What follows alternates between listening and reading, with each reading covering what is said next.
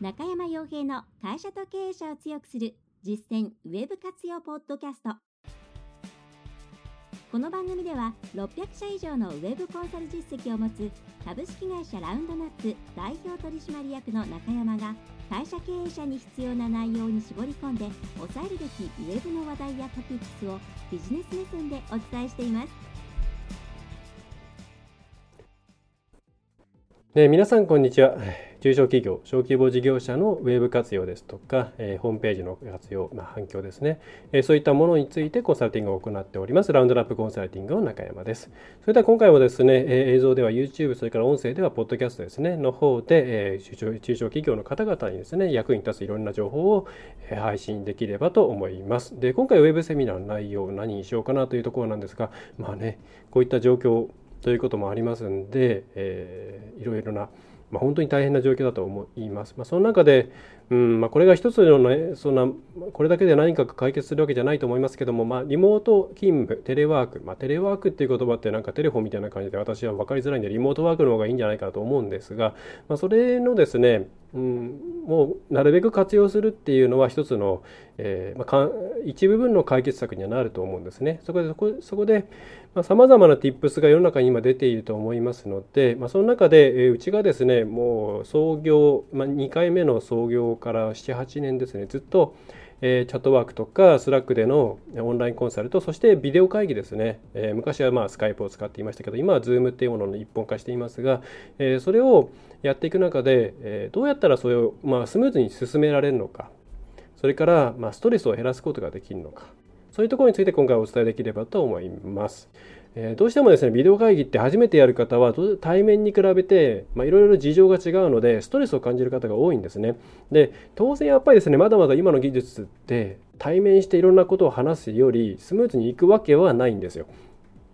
ね、それはそれを超えることは絶対なくて、まあ、なるべくそれをですね対面に近づけられるようにいろんな努力をするっていう方向性にはなるんですけど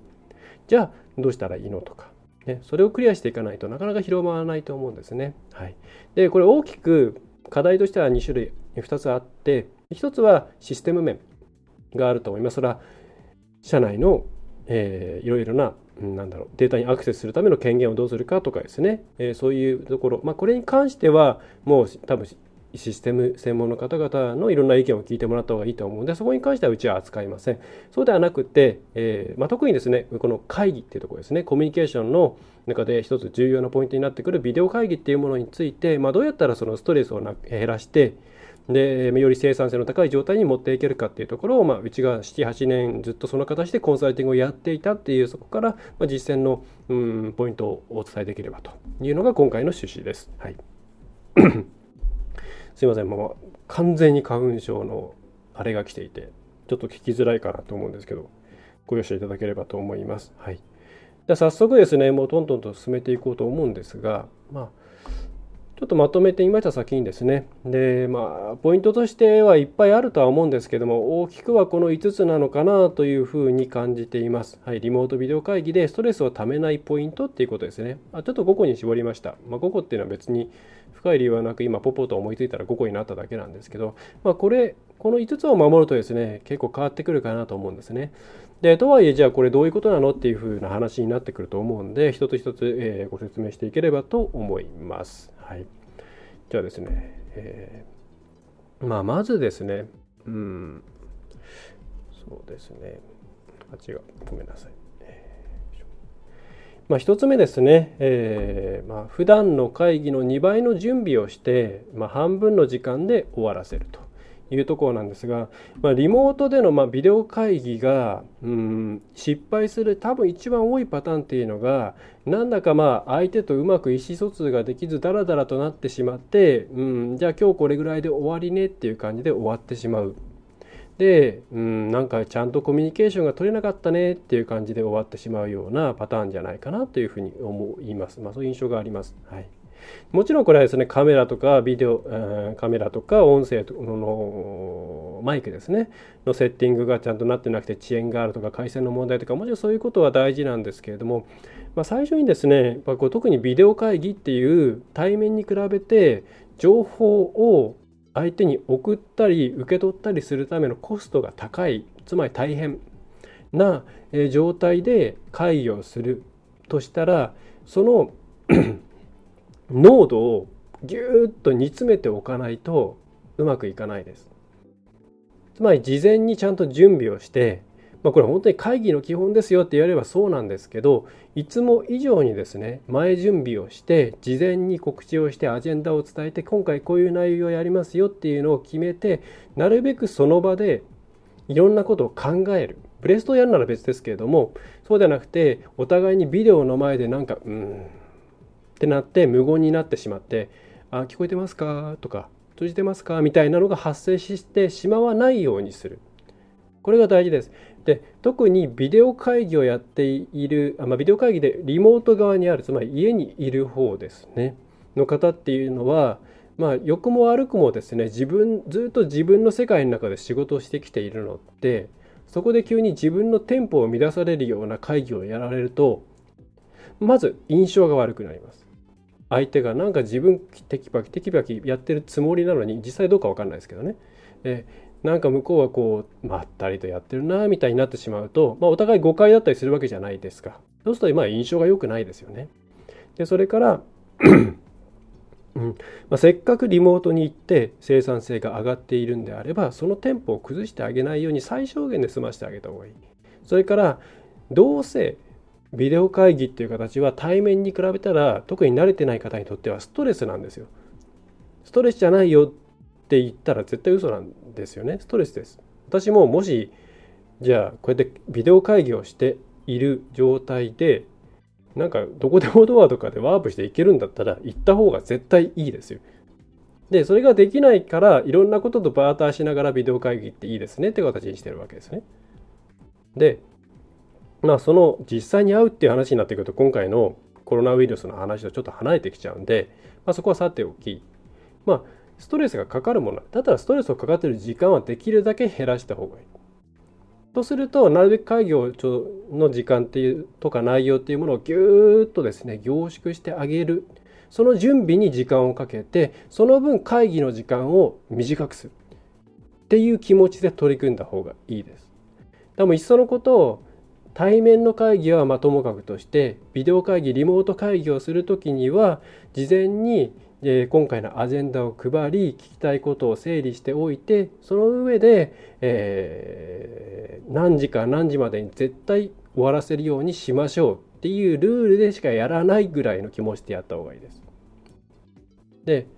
まあ、それが、まあ、2番目にもつながってくるんですけれども、まあ、時間はきっちり守るそれはスタートもエンドもです。でなんでかっていうと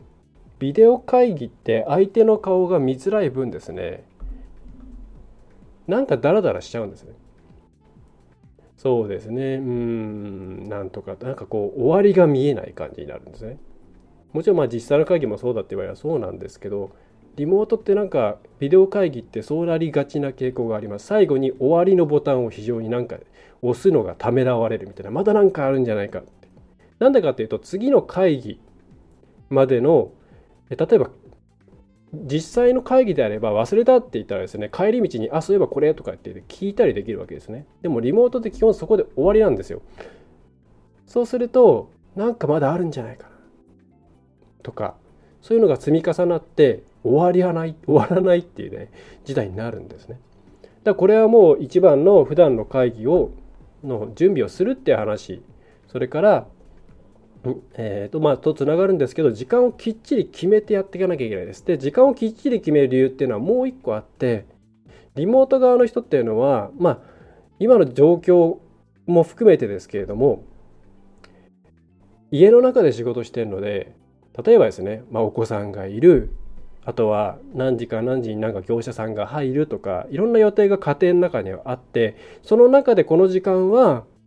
集中してできるからここにしてくださいって言って決めるケースがまあ多いわけですよ。あるいはそれを中心にずらあの一日のスケジュールを組んでいくわけですね。でそこでなんか人が集まんないからとかあと後ろがダーダーとか言って時間が前後しちゃうとリモートの人はすごく大変になってきます。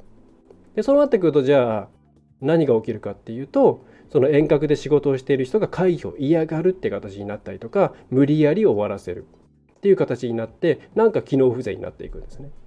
だから絶対にこれは頭とお尻は絶対に守るっていう形をですね取っていただきたいんですよ。はいね、で、まあ、後ろが余裕がある時はまあ事前にそう伝えておいてなんかまあ最近ちょっとあれだから雑談でもしましょうっていうふうにあらかじめ決めておくっていうふうにした方がいいです。はいまあ、この辺がですねまず一番大事なところだと思います。だらだらだらだらやっていいことってないんで。まあここでですね普段のですね、えー、論理的思考力とかファシリテーション能力が問われるわけなんですが、まあ、ここであのだらだらしか結局会議できないとなると、まあ、いろんな、うん、能力がのなさが露出してしまうわけなんですけど、はい、で、えー、次ですね3つ目、えー、無理に映像にこだわらない。あのビデオ会議って名前があるんでこう、まあ、映っていることに非常に重きを置きがちなんですよ。それでまたこういろいろな論説としても実際に会うのと同じように相手の顔を見て会議ができるから今はいい時代ですよってね言いますからやっぱり顔見えてなきゃダメなんじゃないの？っていうのをですね大前提としちゃうんですね。でも実際やってみるとですねそんなに、大事じゃない。なんでかっていうと自分が話している時とか相手の話聞いている時とかどっちでもそうなんですけどそんなに相手の顔見てないんですよ。で会議で対面だったとするとまあ当然自然と視界に入ってくるんで話しますけど実際ずっとペーパー見てたりとか画面見てたりするわけじゃないですか。あんまり関係ないと。でなので例えば改善の品質が悪いその音声に遅延がある音声が聞き取りづらい宇宙人みたいな声になるこれ会議のの中では致命的になってくるんでこういうのがあったらもうですね問答無用で映像オフにしちゃっていいですね。はい、画面共有とかになってくるとそんなに画面のデータって大きくないんで、えー、大丈夫な場合もあるんで、まあ、画面共有なんか絶対しなきゃいけないですけれども普通にこうやって映してるっていうのはそんな大事じゃないですね実際は。はい、であとはやっぱりそのお宅のお宅のというか あのリモートしてる方の環境によってはそのあんまり後ろ側見られたくないとかですねそれからうーんなんだろうまあそのまあそういうとこかな、えー、いろいろな事情でそんなにちょっと後ろ側は見られたくないよっていう方もいるんで、えー、そういうことも含めて、まあ、あんまりこだわりすぎない方がいいと思います。ましてやですね、あのまあ本人が良ければいいんですけど、なんか後ろがまあのどこ見てですね、あのあお家こんな感じなんだねっていうっていうのは非常に人を選びますので、はい、なるべくやめた方がいいと思いますね。はい。嫌な人は本当に嫌がりますからそれを理由として自宅勤務嫌っていう人もいますからね。ということで、まあ、無理に映像付きとかにこだわらない方がいいです。まあ、これ回線もそうですからね。で、回線に関しては、もうあんまりサービス名上げたくないですけど、まあ、いろいろ私もやってきました。ほとんどやったのかな。あの、企業向けの高いのとかを抜けば、いろんな無料のものやってきましたけど、まあ、一番いいの、うん今今今使ってるのが今一番いいですね今使ってる Zoom が一番いいなと思いますあの宇宙人の声になったりとかそういう低品質に非常に強いですねなんどんなやつもそうなんですけど回線の流れがいい時は大体いいんですよ。でも悪くなった時にどれだけそのキープしてくれるかっていうところで実力が問われるんですけど大体 Skype とかすぐに落ちたりとか変な声になったりとかするんですがまあ Zoom は耐えてくれますね。まあそういう意味でですねえーまあ、ズームがいいなと思いますけど、はい。まあ、ちょっと話それましたけども、まあ、無料、まあ、無理にですね、映像付きにこだわらない方がいいですね。はい、で、えー、4つ目がですね、議事録です。はい、で、議事録は、ま、即座に作る、まあ、理想的には誰かがこう打ちながらが一番いいです。で、これビデオ会議って録画が簡単にできちゃうんで、まあ、スカイプはちょっとめんどくさいですけども、えー、例えば Zoom なんてこれ簡単にできちゃうんで、あの、後で録画見ればいいやっていう気持ちで、あんまり議事録取らなかったりするんですよ。でも、後で動画見直すってものすごいストレスなんですよね。だって同じ時間使えますから、1.5倍で聞いたとしても3分の2。だから1時間会議したら40分。まあ、下手したら書き起こしとかこと考えたら、まあ1時間やったら1時間分かかっちゃうんですね。まあ、非常にめんどくさい。だったらもうその場で作る。あるいはもうメモしておいて終わった後にすぐやるぐらいがいいと思います。まあ、よくあの Google ドキュメントとかにみんなで一斉に書いたらいいんじゃないかって言いますけど、まあそれはもう本当にそう思いますね。あの Google ドキュメントなんていうのはみんなで一斉に書き込むことができるんで、バーって大事なことだけ書いていて、後で整理するなっていうのは、まあその文字データを元にやればいいわけですから、非常に楽ですから、まあ、そっちの方がはるかにいいと思います。議事録、録画したものは後で使う、後で使えるとあんま思わない方がいいと思いますね。ただ、録画自体はした方がいいと思います。まあ、ただ、規模が大きい会社だと、それだけで結構な、えー、まあ、ギガを食う、えー、容量を食ってしまうので、うんまあ、保存する形式を、まあ、あの無理にフルハイビジョンにしない、1920、1080にしなくて、えー、1280、720ぐらいにしておくとか、うん、うんして、まあ、あとはクラウド系のストレージをうまく使うとか、まあ、まあした方がいいと思いますけど、まああのまあ、小規模なのはいらないとかね。決めた方がいいと思いますけどとにかく録画に頼るの方がいいです。うちも録画は全部知ってますけどそれ本当に保険の保険みたいな感じですね。いざとなったら見返しておけると、まあ、あのお客さんの方で何とか見返したいとか。そういうケースに限ります。はい。録画をですね後で見ればいいやって思っていると本当面倒くさいですからやめた方がいいですね、はい、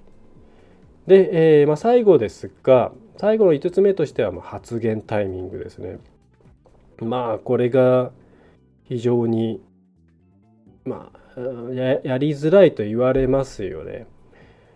だこうやってやり取りして特に遅延がある環境なんかそうなんですけれどもうん喋ろうと思ったら相手が喋ろうと思ったどっちが喋る？まあこうやってどっちあどうぞいいですよっていうような形であれば、まあ、まだ救いがあるんですがまあ一方的に喋ってかぶせてきてっていう人もいますよね。でこれ実際対面でやってるとボディーランゲージを使ったりとか、ね、あの空気を読んだりとかして止められたりするんですけど、まあ、いかんせんビデオ会議特に画面が小さい環境でやっている人なんていうのは特にですね、えー、向こうの状況も分かんないんで突然声が飛んできて自分の上からかぶさってきてなかなか喋れないみたいになっちゃうんですね。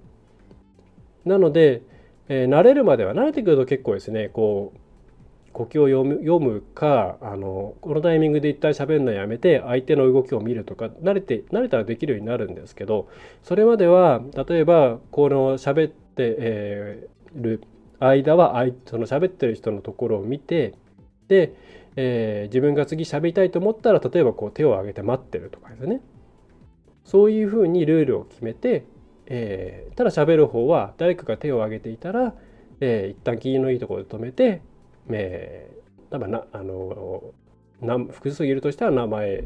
その人が指名して回していくようにするとかそういうですねルールを決めておかないと大体ですねまあそれが結構大きいかもしれないですね。なんかうまく喋れずうまくコミュニケーションキャッチボールができずに終わってしまったっていう形になっちゃうんですね。だ発言のルールをもうパシッと決めちゃった方がいいです。うまくやってねとか言っててもしゃあないんで、えー、決めちゃった方がいいと思います。はい、というところの5つがですね、まあ、大きいかなと思います。まあ、改めて見ていただくと、まず1つ目としては、ま、2倍準備をして半分の時間で終わらせると。で、2番目は時間はきっちり守るとですね。で、3つ目は、え、無理にビデオ会議だからといって映像にこだわらないというところですね。でそれから、えー、4つ目としては議事録は録画に録画とかに頼らないですぐ作る意識を持っていただいた方がいいということです。でそれから発言のタイミングのルールを決めておいた方がいい。まあ、これだけで随分ですね楽になると思います。はい。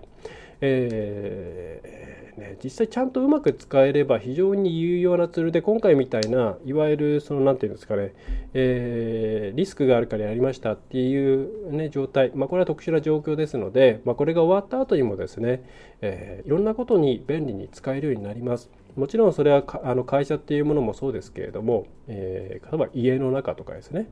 っていうものでもすごく便利に使えるようになります。こんなもいいものを使わない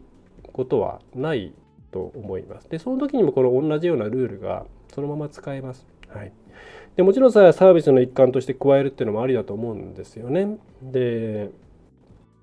えー、わざわざ、えー、向かうのは大変でだけども月1回しか行かないんじゃちょっとあれだから月1回行ってあと2回ぐらい遠隔でちょっとお話しする機会を設けるみたいな付加価値をつけるっていう方向もあるだと思いますし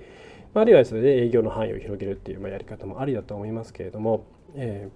ー、ちゃんと使えればですね本当にいいものになります。まあ、うちもですねうんちょっといいのがあるかな。うちは基本そうなるべく対面対面は本当にあのがっつりとした顧問みたいなのじゃないとですねやらないんですけど、えーまあ、こうやって来てもらうような形の、えスタジオ、まあ、これについてもですねその場であの状況録音できるようにカメラ用意していますし、えー、まあ、こちら側でですね、えー、そういう、えレクチャーしたものを撮って後で送ったりするようにもできてやってますしまだこれ自体を、えここでやったものこれ関係ないや、えをですね、えまあ皆さん向けに動画として編集したりして、え送ったりもしていますね。はい、で今こうやってポッドキャストを撮ってるような形で、え普通にビデオ会議をして全国対応したりできているんで全体あのうちができるならみんなできます。はい、別にうちが何か特別なことをしてるわけでも何でもないんでただの慣れですから、はい、うまくですね、えー、今のまあこれはあんまりですねこういう状況をチャンスというふうに言うのはちょっとあの気が引けるんですけれども、まあ、少しでもですねプラスになるようなものを見つけて、えー、今後の経営にですねつなげていっていただくといいんじゃないでしょうか。はいえー、ということでですね、えー、今回リモートビデオ会議で、まあ、どうやったらストレスをためないかっていうポイントを5つ、えー、ですね、実際にやってきた、7、8年やってきた中で、えー、気づいたポイントをまとめてみました。はい、これがですね、皆さんのですね、より良い業務効率化とかコミュニケーション促進というものにつながっていけば幸いです。はいそれではですね、え今回の内容は、ウェビナーは以上になります。よろしければですね、YouTube の方はチャンネル登録と高評価、えポッドキャストは購読をしていただければ、え嬉しいです。はいということで、えー、最後までご覧いただきましてありがとうございました。ぜひ来週も、来週というか、まあ、次回もですね、よろしくお願いいたします。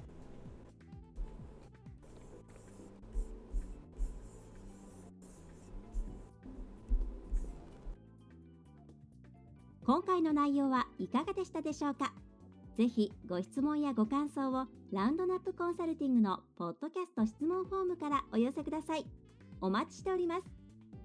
また、ホームページにてたくさんの情報を配信していますので、ぜひ、ブログ、メールマガジン、郵送ニュースレターや各種資料 PDF もご覧ください。この世からウェブを活用できない会社をゼロにするを理念とする株式会社ラウンドナップがお送りいたしました。